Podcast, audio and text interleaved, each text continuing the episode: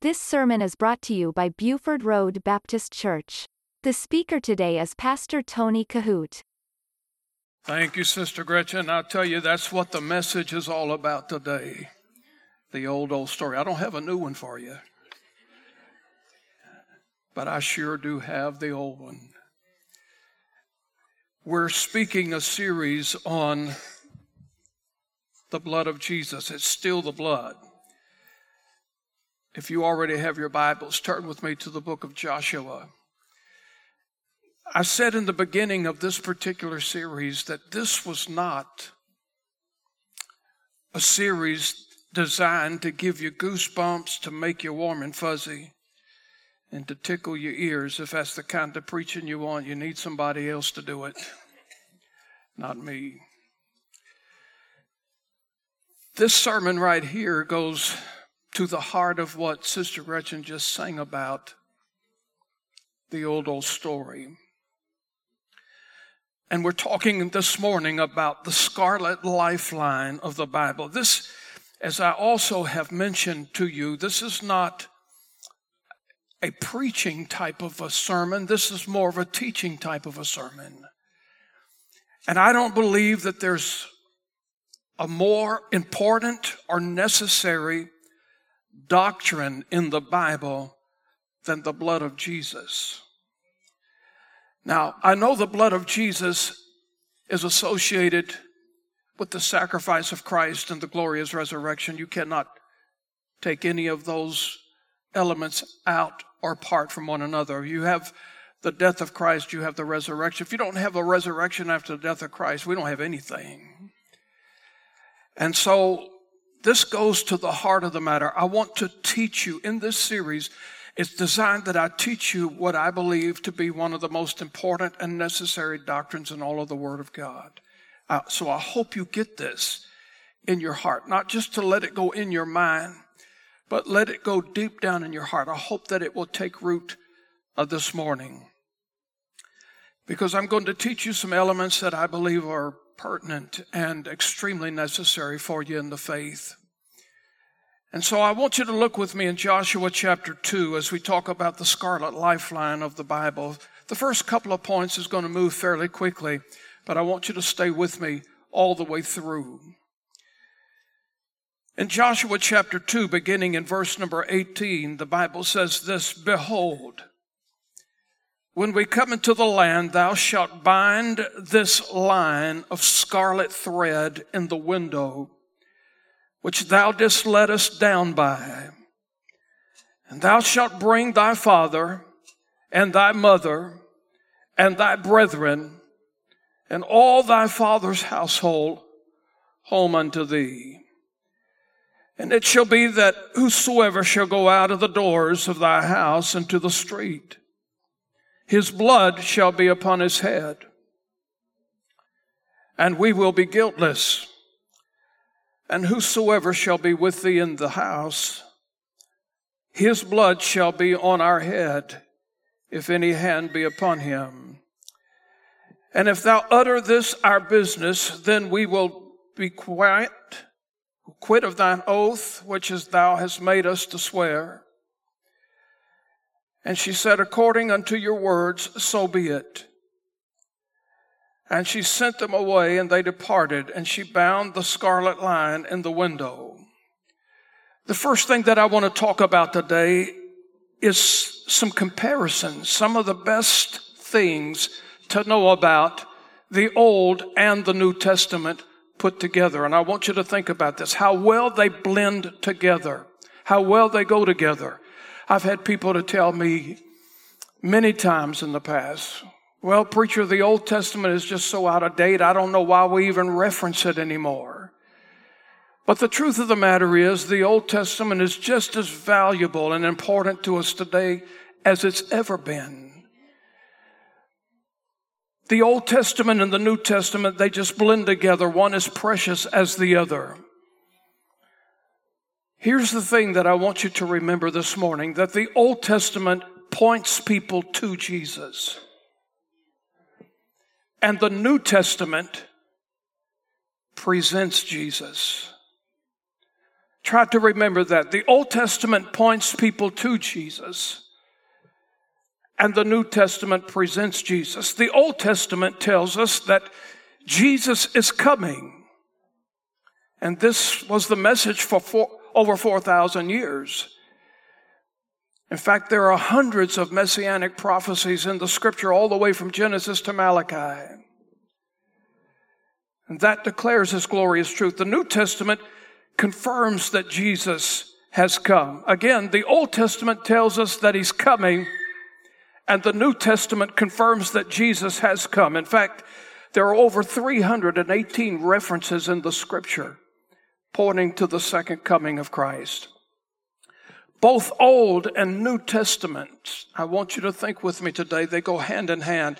And I personally believe that it's possible that you can take the Old Testament and there's enough scripture in the Old Testament about the Lord Jesus Christ that you could win a person to Christ from the Old Testament. In fact, there's a scripture that I quote very often. It comes from the prophet Isaiah.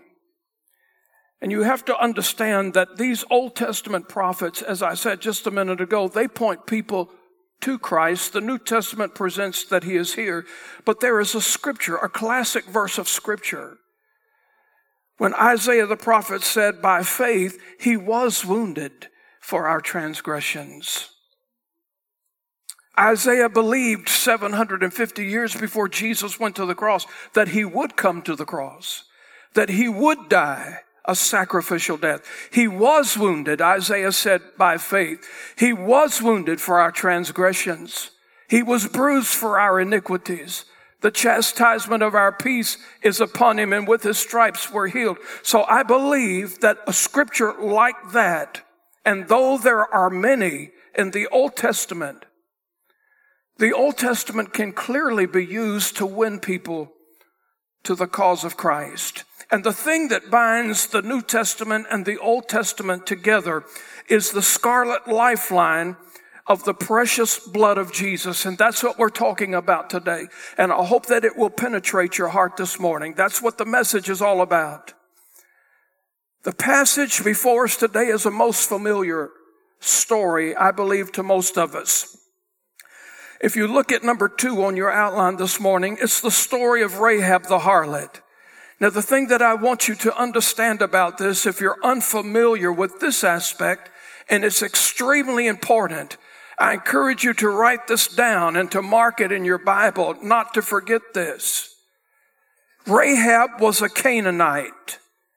That's critical. It's extremely important. She was a Canaanite woman who was destined for destruction. Perhaps you remember a time when you were positioned in life destined for destruction. We are all sinners by birth. And so we're born into this world destined for destruction. But maybe there is a point in time in your life that you can reference, you can remember where you were positioned for destruction. Maybe because of some bad influences, maybe because of some bad decisions. I don't know, but perhaps you can recall some of those circumstances in your life when all you could see was this thing going south, your life going south very quickly, circumstances all around you disintegrating. And maybe you know somebody right now that's in that position. And maybe you're praying for them. You're earnestly praying for them. Maybe you yourself are going through those circumstances right now, but maybe you know somebody that's going through that. I personally thank God for divine intervention every single day. Somebody that you know that is in dire straits right now, or you yourself, somebody you know that's going through an extremely difficult situation where it just seems like that they're destined for destruction. Don't ever quit praying for somebody like that. Because when you pray the hardest, I believe that puts you into a position where you're really expressing yourself to the throne of God. You're begging, you're crying out for His mercy, His grace. And let me tell you this, there are people all around us who are in dire straits right now who require divine intervention. Just last night, just last night, I got this phone message from the Leal family and they were heading out for a family vacation. Jacob had been going through some physical problems off and on periodically for the last year and they really didn't know exactly what it was. But when they got to the vicinity of where they were going, his appendix ruptured. They were close to a hospital. And the doctor said this was going to be a very difficult surgery and I began to pray. We began to pray. And it was not only going to be a very strenuous surgery, obviously an emergency surgery, but some of you may know what it's like. Or maybe I know Danny has been through the situation when you've had your appendix to burst, but it's not, it's not like going in and getting your toenail fixed. When your appendix rupture, it's a very critical thing. And to have a young person going through that, we begin to pray and pray, and God brought him through the surgery. Do you know why I believe God did that? Because of some divine intervention. It wasn't just a casual situation. It was a situation to where we needed God to show up, and God did that. Thank God for divine intervention. Divine intervention is something like this. I don't believe that there's anybody here this morning by an accident. I believe that God has every person in this service today for a reason. And those of you that are watching by internet, you might be going through dire straits right now. Listen, you just didn't stumble across the program today. God has you here listening for a very important reason, and I hope you stay focused in the service this morning. Rahab and her family, as well as the entire city of Jericho, they had the judgment of God hanging over their heads.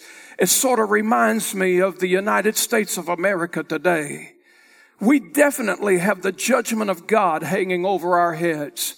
And it's been said like this, that if God didn't bring judgment on America, he would have to apologize to Sodom and Gomorrah. We're living in a very critical day today. Everything that used to be wrong is right, and everything that used to be right is wrong, and that's the society, that's the world that we live in.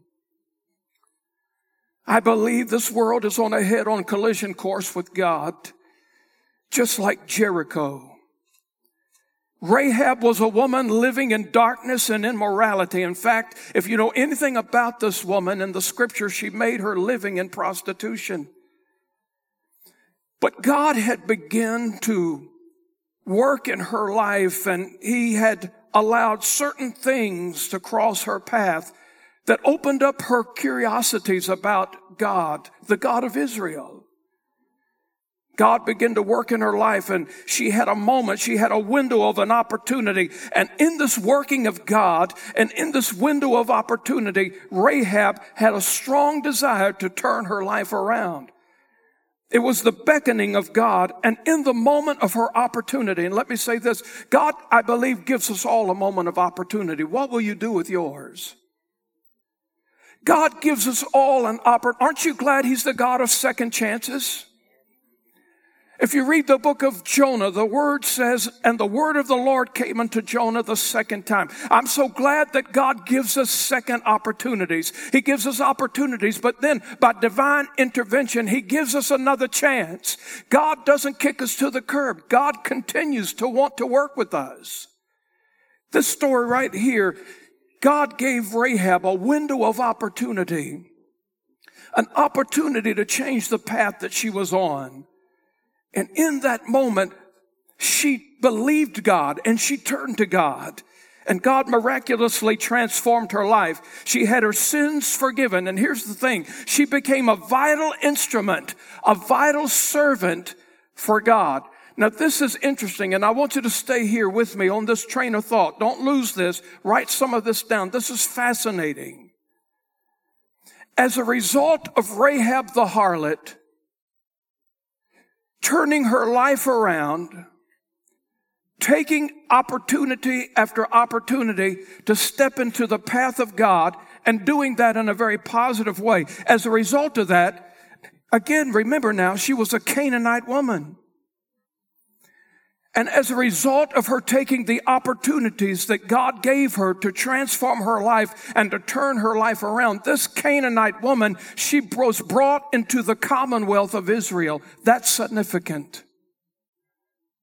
As a result of Rahab turning her life to God, having her sins forgiven, God brought this Canaanite woman into the commonwealth of Israel. And as a result of that, Rahab would become the grandmother, listen now, the great great grandmother of King David. Now, why is that significant? It keeps getting better.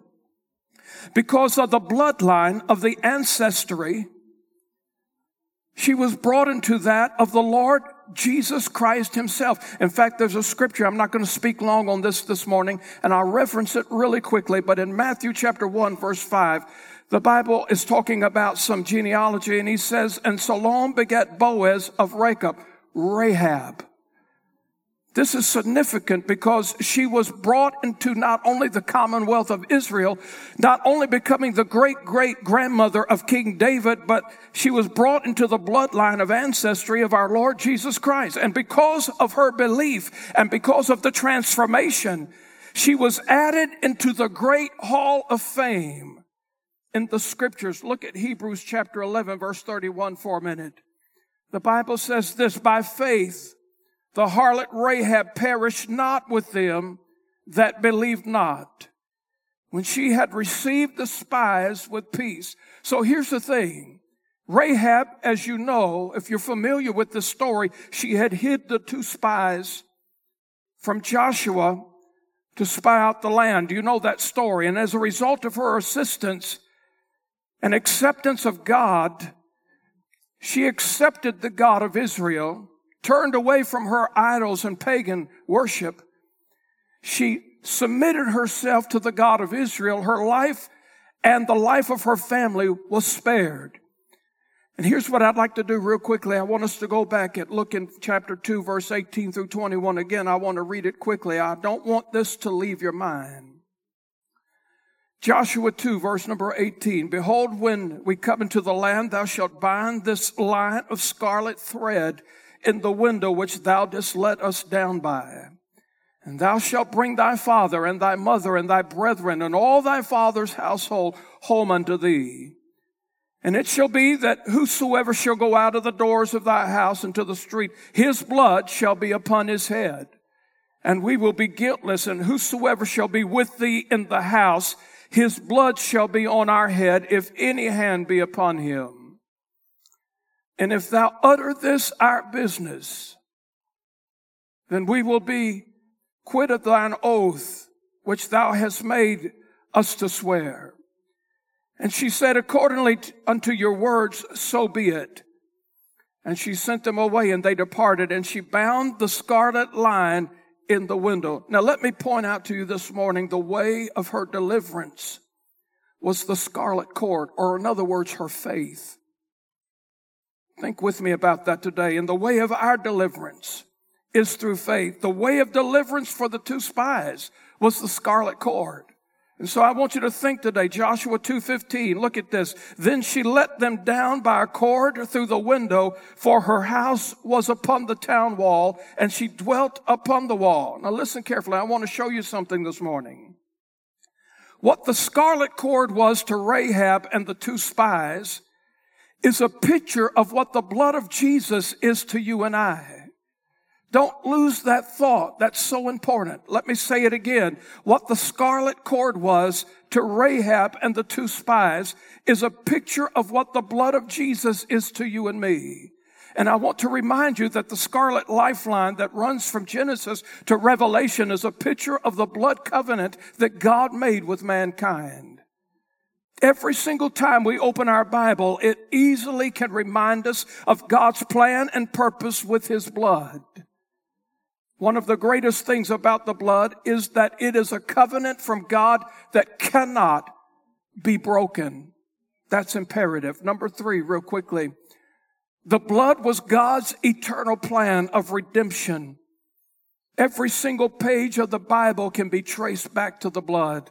And that ought to convince us, listen carefully, That ought to convince us that Calvary was not an afterthought with God. It's not something that he just stumbled upon. And it's important to understand that the blood covenant was planned before God ever made this world. Before this planet was ever placed into space, God had predetermined in his heart that he would one day send his only begotten son to die on a cross. So please don't forget that Calvary was not incidental. It was not accidental. It was fundamental from the very beginning. In fact, Revelation 13 verse 8 says this, and all that dwell upon the earth shall worship him. That's why the scripture says every knee will bow and every tongue will confess that Jesus Christ is Lord and worship him whose names are not written in the book of life. Look at this carefully. Of the lamb slain from the foundation of the world. And that tells us that in the heart of God, before he ever laid the foundations of this world, before he had ever scooped out the oceans, before he had ever carved out the mountains, before he had ever hung the sun, the moon, the stars into place, before there was anything in the material realm, God had a plan with his blood. That's why it's critical. It's a critical theme throughout the entire Word of God. Number four.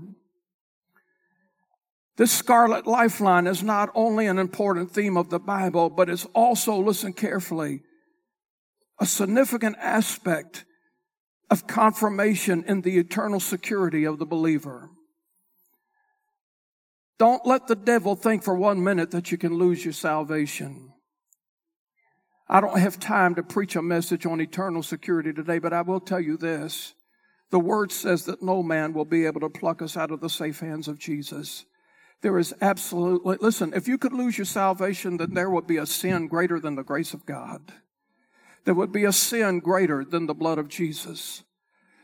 The blood of Jesus Christ cleanses us from all sin, the scripture says. Hebrews chapter 9, verse 11 through 14. But Christ being come and high priest of good things to come by a greater and more perfect tabernacle not made with hands, that is to say, not of this building neither by the blood of goats and calves, but by his own blood. He entered in once into the holy place, having obtained eternal redemption for us. Not temporary redemption, but eternal redemption. For if the blood of bulls and goats, of the ashes of a heifer, sprinkling the unclean, sanctifieth to the purifying of the flesh, how much more shall the blood of Christ, who through the eternal Spirit offered himself without spot to God, purge your conscience from dead works to serve the living God. I like that old song that says, My hope is built on nothing less than Jesus Christ and his righteousness. Anywhere you open the Bible, you can find the crimson river, the red river of redemption. It's the scarlet lifeline that will set us free from the shackles of sin. I like that old song. I like new songs, but I like old songs. I like that old one that says, what can wash away my sin? Nothing but the blood of Jesus. What can make me whole again? Nothing but the blood of Jesus. Oh, precious is the flow that makes me white as snow. No other fount I know. Nothing but the blood of Jesus. Number five this morning, and this is very important. I want you to stay with me here. Look at this very carefully. We must stay true to God's plan of salvation. In a changing world that we're living in right now, and this world's changing by the day. It's getting to the place where we can really honestly, truthfully say it's changing by the minute. Some things will be different by the time you get home from church today. Some things will be different by the time the sun sets tonight. We're living in a changing world, rapidly changing right before our eyes.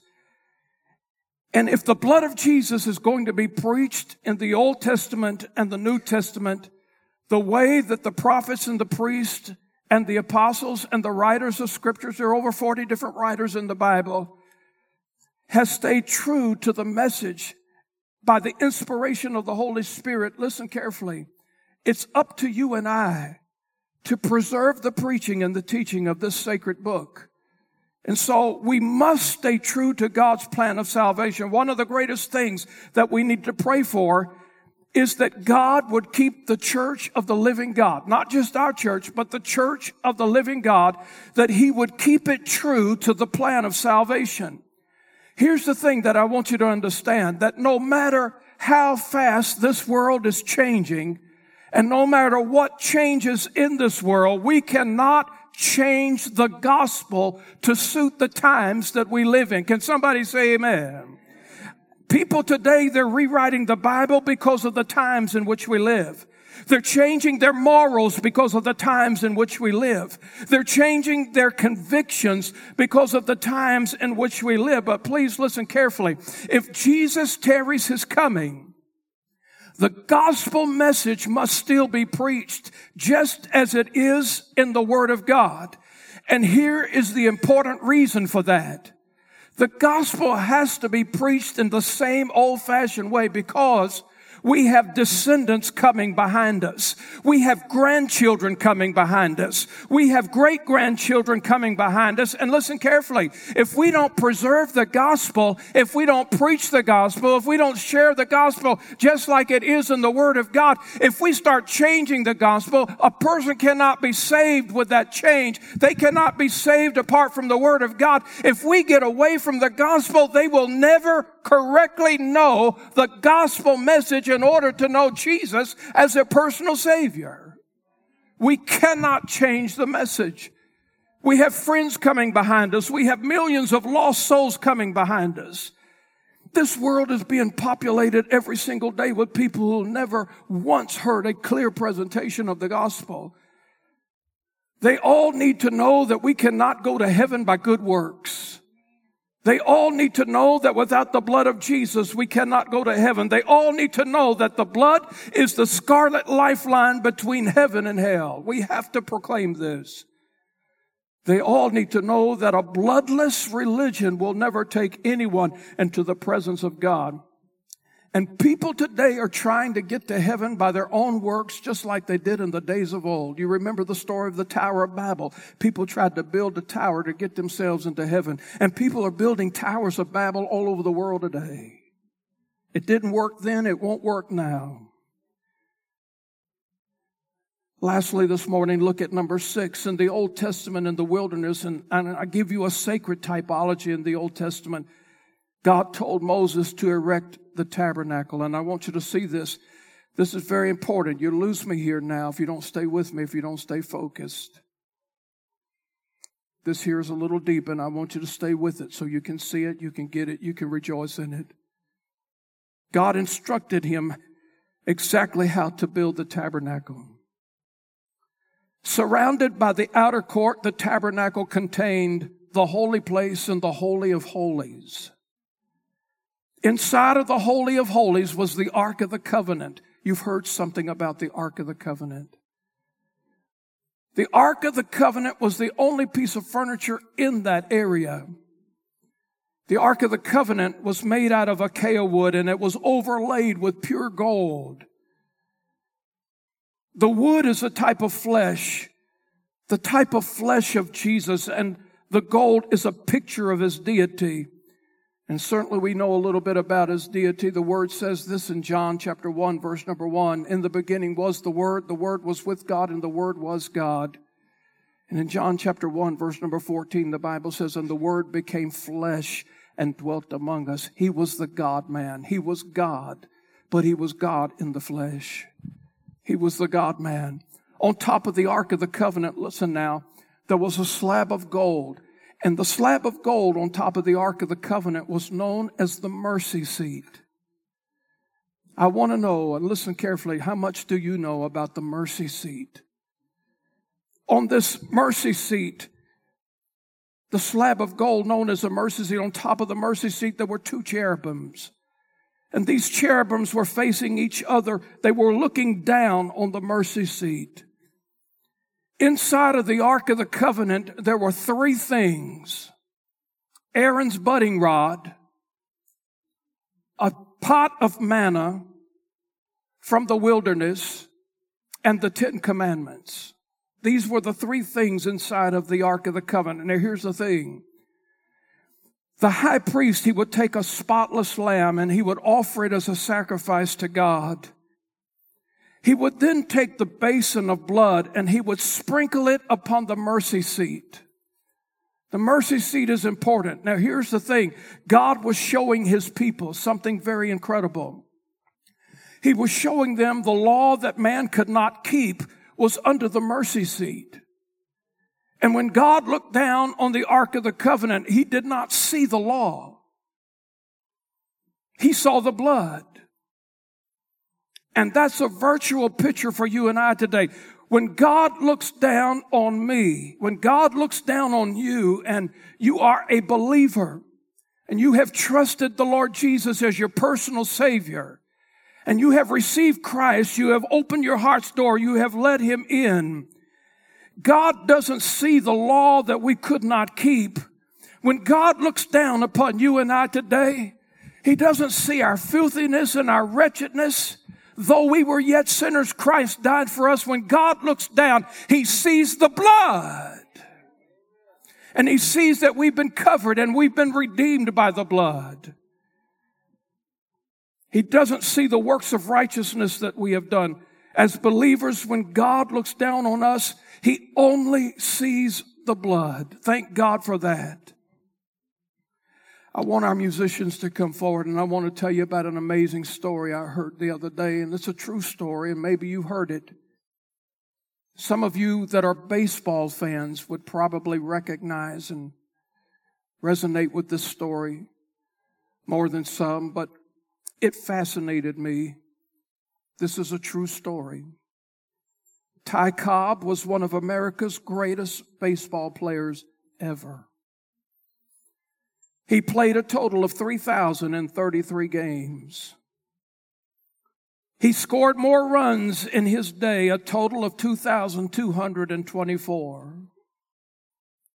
He made more hits, 4,191, until Pete Rose came along and surpassed him on almost everything. He led the American League in battling 12 times with the swing of the bat. But on July 17th, in 1961, Ty Cobb was on his deathbed. Somehow a preacher was able to get into the room to talk to him as he lay dying. And the preacher took an opportunity to tell Ty Cobb how to know Christ as his personal Savior. And Ty Cobb looked up in that preacher's face on his deathbed with his breath fleeing from his body. And Ty Cobb asked the pastor this. He said, You're telling me that a whole lifetime of sin can be done away with by one simple deathbed repentance? And the preacher said, No, sir, that's not what I'm telling you. He said, Mr. Cobb, I'm not telling you that a deathbed repentance can do away with a lifetime of sin. But I'm telling you, the blood of Jesus can. At that moment, Ty Cobb, one of the greatest baseball players of all time, gave his heart to Christ. And the preacher turned around to walk out of the room. And Ty Cobb said, Preacher, wait just a minute. He said, I want you to tell all of my friends when I leave this world that I'm sorry that I gave my heart to Christ in the bottom of the ninth. I should have given him my heart in the top of the first. And he passed away. Don't wait till your time is gone. There'll be no second chance beyond the grave. Only the blood of Jesus can wash your heart. Listen, I don't know how that works. I don't know how. And these very intelligent people today of our world, they've got these questions coming at us from a theological perspective, and they don't get it. They don't know the chemistry of the blood. Listen, I don't know how a black cow can eat green grass, give us white milk, and produce yellow butter. but it, it works. I can't explain to you this morning, other than the fact that the blood that Jesus shed on the cross was God's own perfect royal blood. And it saves to the uttermost. I'm glad I don't have to figure it out. I'm glad all I can do, all I need to do, is trusting. You listen to Pastor Tony Kohout. For more information, visit our website at BufordRoadBaptistChurch.com.